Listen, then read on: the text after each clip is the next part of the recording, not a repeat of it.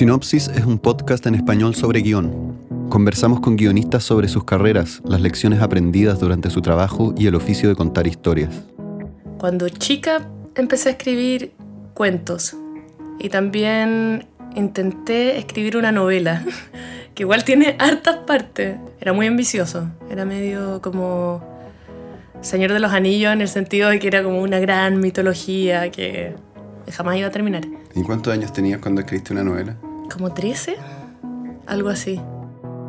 Hoy nos acompaña Vale Hoffman, guionista de televisión y de la película Prueba de Actitud. Conversamos sobre su relación con los géneros cinematográficos, sobre el trabajo que hay detrás del gusto y de cómo utiliza herramientas visuales como presentaciones de keynote durante la fase de desarrollo de un guion. ¿Cuáles fueron tus primeras experiencias haciendo guion? En la, en la televisión, pero no, no escribía, en verdad, escribía sinopsis de posibles proyectos, como escribía muchas sinopsis de o tratamientos de posibles eh, teleseries o series. Ese fue el inicio de, de los guiones. Y yo creo que fue muy bueno como escribir para alguien que no fuera yo misma. Además de escribir guiones, Vale es editora de contenidos de la plataforma de microdocumentales Mafi.tv y de la revista digital La Magazine. La película de horror que escribió junto al director Rodrigo Susarte acaba de ganar el premio a Mejor Pitch en el Festival de Sitges. Leí un artículo que escribiste en un blog que tienes en Tumblr, en donde expresas la idea de que al cine chileno le falta género. ¿A qué te refieres con eso? ¿Qué es lo que falta que está en esa palabra, en género? Es que yo creo mucho en el género, como en, situar la historia en un determinado género, creo que, que de repente en el cine chileno hay como una como deseo de inventar la rueda y que eso, y no porque uno utilice un género como la historia va a ser menos autoral, sino al contrario, es como valerse de muchas herramientas que van a hacer que la estructura del guion corra y funcione mejor y genere empatía. Porque hace que uno deje de cuestionarse como de las cosas más técnicas, como por qué está pasando esto, o qué tipo este personaje es, y uno se pueda concentrar efectivamente como en la temática de la película y entretenerse también, como decir que algo es una comedia o algo es romántico o algo es un thriller o sirve mucho para poder generar estructuras que sean entretenidas y que también lleven a la audiencia y que no generen confusión y después poder concentrarse como en todas las otras cosas que realmente importan en la historia. En el fondo estáis hablando como de, como de un cuerpo de películas que siguen ciertos patrones sí. y que está bien sumar tu guion a esos patrones. Sí, porque creo, a menos que algo sea muy otra cosa, que está bien, pero no sé, pienso en, en Alejandro Fernández, que hizo Matar a un hombre, que esa película se definió más como de género, y es una película completamente autoral, eh, con un discurso social, político, de festival, pero aún así creo que el hecho de que fuera parte de un género sirvió para que se vieran más lugares, para que hubiera un afiche determinado, para que hubiera una música, o sea, un ambiente determinado que, que igual hace que las personas vayan a ver la película, que es lo primordial. Claro, la hace más accesible. Sí, la hace accesible y creo que ayuda al guionista a, a estructurar, que es como el clásico problema. Volvamos al, al, tema del blog. Tú tienes este blog que yo estuve revisando en donde vi otra cosa que me, me, pareció muy interesante es de que también sacas muchas imágenes de películas. Es como que archivas imágenes de películas que, que, te han gustado. Y también hay artículos, hay críticas, pero me interesa saber por qué lo haces de partida. Ah, eh, no sé, no puedo evitarlo. Como, no, puedo, no puedo no escribirlo. Tiene un sentido de difusión íntimo, pero que me pasa, me pasa con los guiones, me pasa con las películas y con la música, de que, que yo creo esto me lleva a la reflexión de que yo creo que cuál es mi, mi fortaleza, yo siento a la hora de escribir o de trabajar, es que sé lo que me gusta y lo que no me gusta. Creo que eso es como la única real virtud que tengo en la vida, es saber lo que me gusta y lo que no me gusta. Entonces, ese es un blog en el que pongo lo que me gusta. Y, y a veces me da la impresión de que las personas coinciden o que descubren cosas y muchas veces como ¿qué película puedo ver? Y yo mando como el link del Tumblr. Me, recuerda algo que decía un, productor de radio norteamericano, ¿Ya? que es que al final uno lo que tiene para trabajar es su gusto. y que en general hay un proceso en donde uno como creador produce cosas que no están a la altura de su propio gusto. Y que en parte el proceso de las personas que se dedican a crear cosas es como lograr, a través del trabajo, que, que lo que uno crea esté a la altura o esté en la vara de su gusto. Y me mm. interesaría saber si tú sientes que has tenido que enfrentar ese proceso o si quizás más bien espontáneamente como que las cosas que haces eh, encajan con lo que a ti te gusta. No sé, yo creo que ha sido un proceso. Pero el gusto suena medio también antojadizo, como ya a uno le gusta tal cosa y otra, pero yo creo que hay mucho trabajo eh, detrás del gusto, como investigación, ver muchas películas, leer guiones, como escuchar, básicamente un consumo selectivo y de ahí sale la idea del Tumblr y por eso ahora entiendo por qué lo hago, ¿no? Porque si uno no hace eso, que es como una sistematización de las cosas que consume, eh, se pierde. Entonces, sistematizar, escribir y sacar esos pantallazos es un recordatorio permanente de que esto me gusta. Y muchas veces, no sé, me pasa que veo una película que me gusta y quiero escribir de ella en el Tumblr, pero no sé exactamente lo que voy a, decir. Eh, y de repente aparece y me doy cuenta, ah, esto me gusta por esta razón y también por eso me gustó esta otra película y esta otra. Es como analizar por qué me gusta lo que me gusta. Y cuando uno hace eso como de manera como... Sistemática. Sistemática, concentrada, eh, aparece información. Y eso es muy interesante. Que aparezca información de uno mismo. ¿Tú crees que un guionista debiera ver muchas películas? Sí. Y otra cosa que la trato también de hacer en el, en el blog es, de repente subo como unas partes de guiones. Debiese leer muchos guiones. Uno nunca lee guiones y, y leer guiones es como hay mucha información ahí. ¿En qué momento empezaste a leer guiones? Bueno, trabajando en televisión leía una cantidad de guiones que no, no tiene sentido. había un minuto en que había, no, sé, como la teleserie que se estaba escribiendo, la que iba a estar para el próximo semestre, eh, los 80, eh, en el jardín, no sé qué.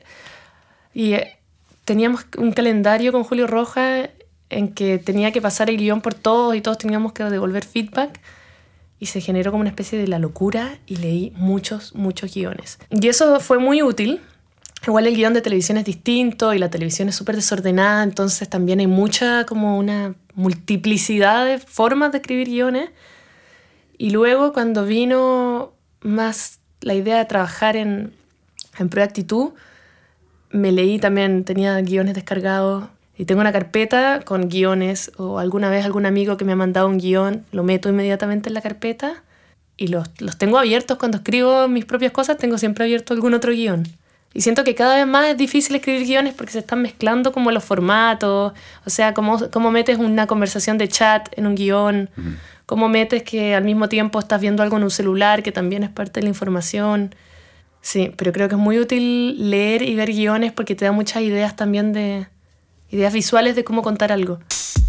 Escuchar podcast puede cambiar tu vida para mejor. Si estás recién comenzando, te recomendamos Radio Ambulante, que cuenta historias de Latinoamérica. Puedes encontrarlo en casi todas las apps para podcast o en radioambulante.org. Queremos conocer más podcasts en español. Si tú tienes uno o conoces a alguien que tiene uno o quieres recomendarnos a tus favoritos, por favor escríbenos a contacto sinopsispodcast.org. Estamos conversando con Vale Hoffman, guionista de Prueba de Actitud. Le preguntamos cómo llegó a ser parte de ese proyecto. Fabricio Copano y Augusto Mate, los directores del proyecto y también productores ejecutivos del proyecto, tenían esta idea como una storyline de cuatro chicas que se roban el facsímil de la PSU y que fuera una película adolescente y juvenil. Y me dijeron, me contaron esto y me preguntaron si se me ocurría quién podía escribirla. Y al final como que me terminé proponiendo a mí misma porque nunca había escrito un largometraje, tenía muchas ganas de hacerlo y dije, yo puedo escribirlo. Oye, y cuando llegas a un proyecto como este, que llegas como un poco por encargo, ¿no?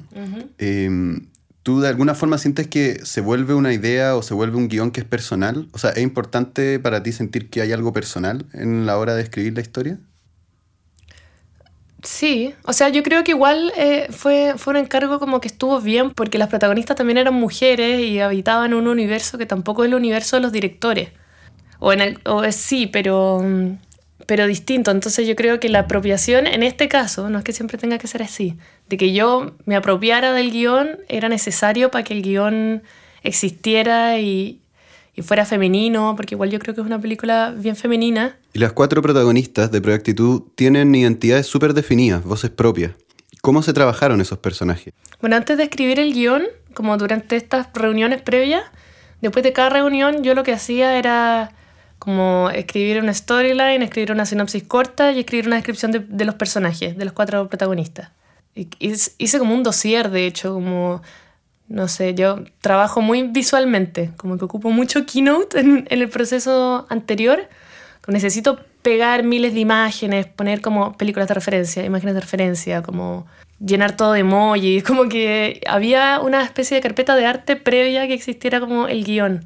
Y ahí metía todo, o sea, si encontraba que este personaje escuchaba tal música, metía una portada del disco, tenía una especie de mood board por cada personaje. Y, y, eso yo creo que sirvió harto como para, para que desde un inicio en la película empezaran como a generarse como muy claramente cómo iban a ser estos personajes.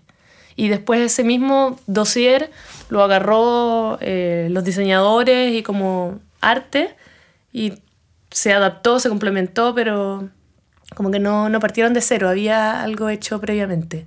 ¿Y la música de la película estaba en el guion? Habían un par de temas que estaban en el guion, como Playa Salvaje, Adrián Igual y Planta Carnívora. Y bueno, otra cosa que pasó con los personajes fue que antes habían dos que se parecían mucho. Hechu, que es como la chica más virgen, Lais modelo, estaba duplicado. Había un personaje que era modelo y había otro personaje que era como el más la religiosa Lais. Y, y se empataban mucho y ya como en una etapa más posterior eh, tuvimos una reunión y dijimos hay que cambiar este personaje, falta uno que desentone, se parecen demasiado. Y ahí en una, como, no, sé exactamente a quién se le ocurrió, pero Planta Carnívora apareció y reescribí el guion pensando en Planta Carnívora. Y eso también como determinó el soundtrack.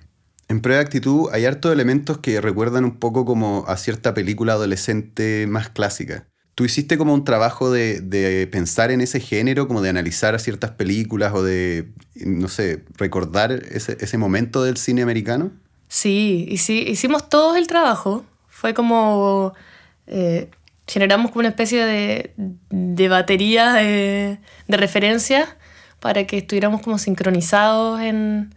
Yo las tengo muy claras las que están, o sea, Superbad, esa era clave. A mí especialmente me gustaba como la ternura de los personajes que había ahí, pero a la vez igual es un humor muy mm. intenso y absurdo. De hecho, creo que hay una secuencia, hay una secuencia que está bien inspirada en Superbad, que eh, pasa como en, en, un, en un mini market que pasan a robar cosas las chicas antes de ir a carretear y se encuentran con, con un personaje muy raro cajero.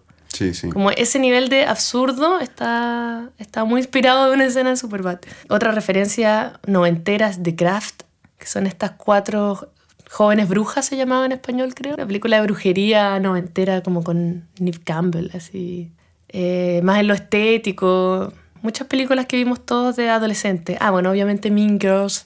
Yo siento que la película captura súper bien como una contingencia de lo que es ser adolescente, que tiene que ver con el WhatsApp, o tiene que ver con cierto lenguaje, o tiene que ver como con cuáles son las prioridades de estas personas que desde mi cierta ignorancia, porque ya no soy tan joven, me parece como que sintoniza de verdad con algo como de la generación actual.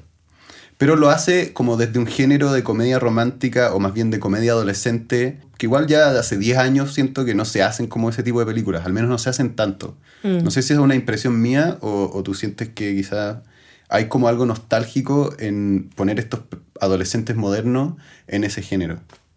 Sí, no lo, no lo había pensado. No había pensado que era como un gesto nostálgico. Para mí era como con personajes adolescentes y con este deseo de contar esta historia y hablar también de la educación y toda, toda la el storyline como que naturalmente ocurrió que se transformó en una comedia adolescente. Eh, fue como un ejercicio de, de poner realidad chilena en, en, ese género. Pero sí, tiene algo nostálgico ahora que lo dice. Sinopsis vuelve pronto con nuevos contenidos. En el próximo capítulo compartiremos nuestra conversación con Daniel Castro, guionista de La Voz en Off y parte del equipo detrás de 31 minutos. Tiene que ver con, con entregar realmente una parte de uno en lo que está escribiendo, por más vergüenza o doloroso o lo que sea que puede ser. Generalmente, claro, si yo cuento lo bacán que soy, ahí no hay ningún drama, pero generalmente ahí no están mis temas, ni mis obsesiones, ni, mi, ni mis rollos más profundos. Sinopsis está disponible en Stitcher y la aplicación podcast de iPhone. Ahí puedes seguirnos o suscribirte para estar al tanto de cuando lanzamos nuevos contenidos.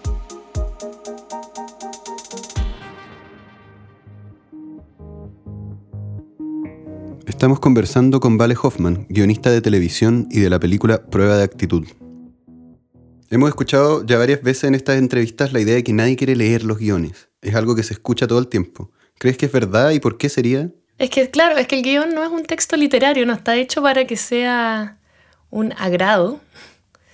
Por eso el guion es como la, la parte final y más técnica de un proceso de muchos otros textos que son más simpáticos de leer para alguien, de un tratamiento, de un storyline.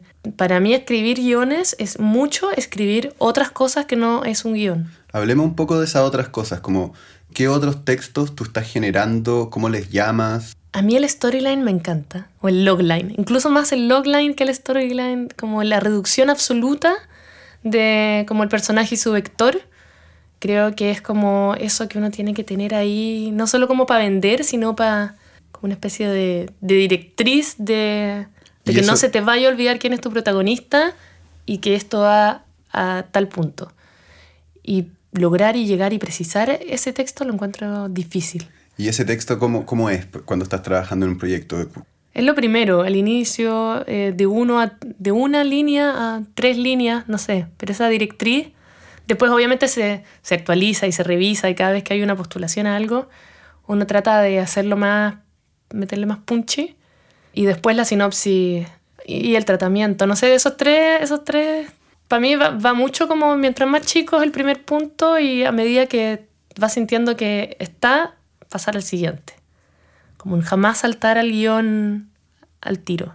A menos que sea como un cortometraje, que creo que ahí puede ocurrir porque tienen otras otras leyes. Y lo que te decía antes, como el keynote, que es como un PowerPoint. Yo el keynote como que lo patentaría como mi herramienta, una de mis herramientas principales para escribir guiones. De hecho, algo que hago mucho es que cada diapositiva, cada diapositiva es una escena. Eso me sirve muchísimo. Y ese keynote es muy libre, o sea, puede haber que se, se te ocurra una escena dialogada y puede ir pegada, y hay otra cosa que es como una imagen, poner una música que esté en el mood de lo que uno está escribiendo.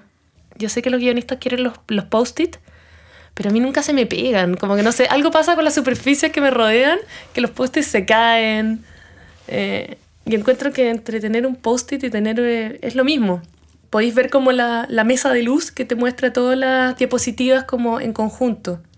Claro. Y te permite mover, correr una para acá, correr otra para acá.